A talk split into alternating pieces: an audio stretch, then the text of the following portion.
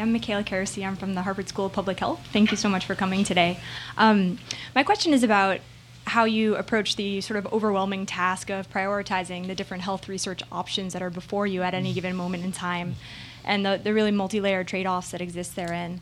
And in particular, I'm wondering about what your personal journey has been with it and what you've learned along the way. So prioritizing at NIH is a critical question, and it's one that is hard to answer in a quick uh, phrase because there's so many factors that go into how this organization, with its 27 institutes and centers, tries to decide where the greatest opportunities lie at any given moment. We are fortunate uh, that even though we're part of the government and we're funded by the Congress every year, that there has generally been a hands-off attitude uh, towards earmarks uh, for the NIH. That has not been the case for some of our fellow agencies, and they have suffered as a result when political sort of motivations begin to determine uh, what dollars you're going to spend on one disease or another. You can imagine how that can really distort uh, the opportunities. We have a few like that that pop up from time to time, but for the most part, uh, Congress recognizes that scientific opportunities are best decided uh, by scientists who can see all of the factors. So we try to consider what is the burden of the disease, and that's not just how many people are affected, but how severe is it? Uh, what does it do as far as uh, your DALYs and QALYs and all of those measures uh, of the severity of a disease? Uh, but it's not just that, otherwise, we would ignore rare diseases. Uh, we also want to see well, is this a disease which, although it may be uncommon, might shed light on a much broader problem? And then it's very heavily dependent on is there a scientific opportunity right now? Because it doesn't do any good to say, okay, we're going to focus on X disease and let's all spend some money on it if nobody has a single idea about what you might actually do for that. And those things kind of pop up and down depending on the state of science. And we ought to be responsive to that. Uh, when an opportunity arises where we could go much faster with a particular disease, we should do so.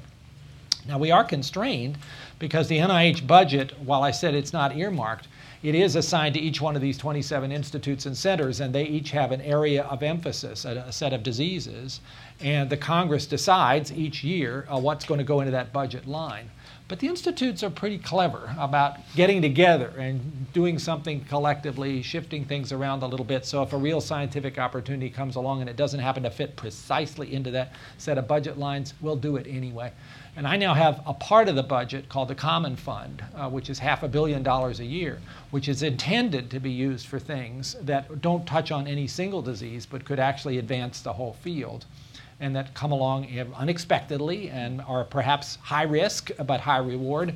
And uh, we're trying to use that fund in very creative ways to sort of fill in gaps that might otherwise just not get the attention they deserve the, for me, you asked sort of personal uh, story, that's the part of the NIH budget that I've always found to be most exciting, the things that are unexpected that come along suddenly that you think, wow, I couldn't have thought about doing that last year, but I could think about doing it now. iPS cells, the induced pluripotent stem cells, that you can take a skin cell and turn it into a pluripotent cell that could become anything. Enormously exciting, unexpected. When I read that paper two years ago from uh, Yamanaka, who uh, first proposed this, I literally got cold chills. It was just like, whoa, this is so unexpected. You can take four genes and you can take a skin fibroblast and you can convince it that it's essentially an embryo and it could then become anything you'd like. And it's your cells, so it could be used to treat you if you needed those cells for diabetes or Parkinson's disease or spinal cord injury or whatever. I mean, unbelievable. So that's a field we want to push really hard right now to get it into the area of actual therapeutic applications, which are still hypothetical, but which we hope to get to as soon as possible. Yeah. Much of science is investigator initiated creative ideas that don't get directed by people. Like, yeah. like I, Francis is responsible for the NIH budget of 30 billion. I'm responsible for about $5 billion. And in, of that $5 billion, a lot of that is people who come in with ideas as opposed to an initiative in one way or the other. So there is an awful lot of what we call scientific opportunity that generates. The balance really is, as Francis said very well, the balance between the scientific opportunity and the public health demand. If you look at my institute, we have a, what some people may think is a disproportionate amount of money spent on HIV AIDS. Of that $5 billion, about a third of it is spent on HIV AIDS. You know, uh, you have uh, a, a significant amount of NIH, 11% of the NIH budget is you know three 3.1 billion dollars on HIV/AIDS, and you know why not on tuberculosis or malaria? So there, it's, it was just that the scientific opportunity to get control of a disease that was emerging, and as the, the years go by, you're going to start to see a redistribution of those funds.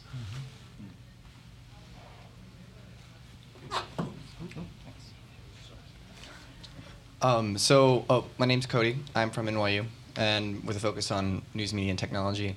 Um, so, one of the things that's been awesome about Google is that you know you can search for whatever you want, Yeah. and usually get an interesting answer.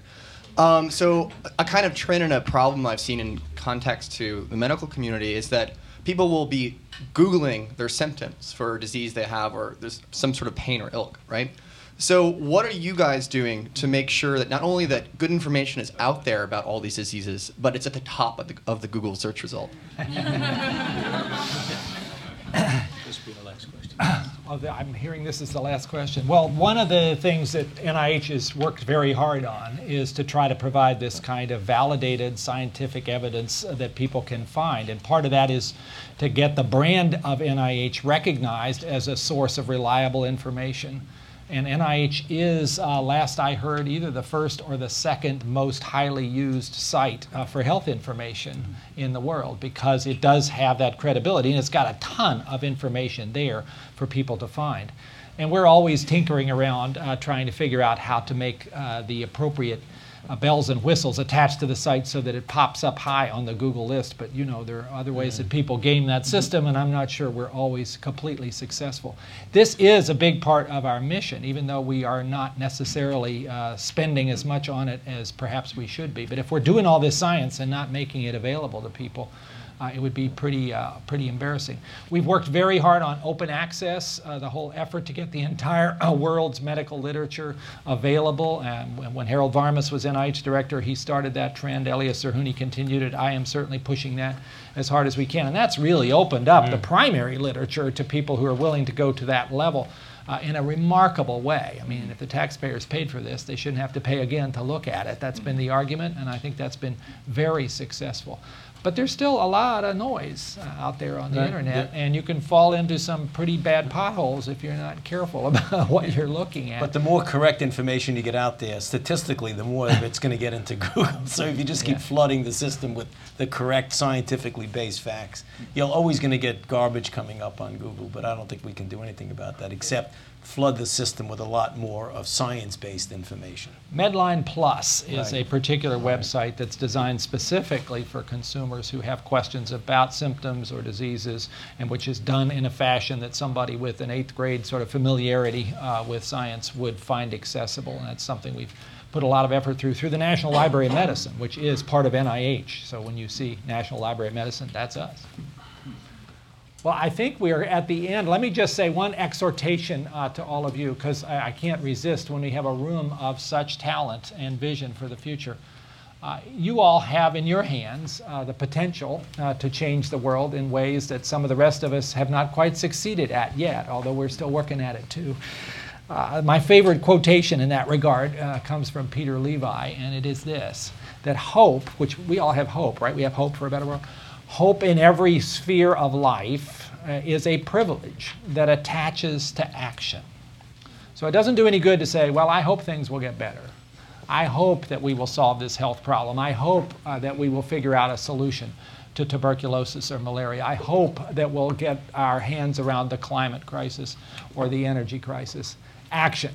And you all are all about that. And I'm sure in this room uh, there are people that are going to address and successfully address all of the problems we've been talking about. And to the extent that we can help you, uh, at NIH, uh, we're delighted to do so. It's a great uh, opportunity right now, scientifically, to address things that have vexed us for all of human history.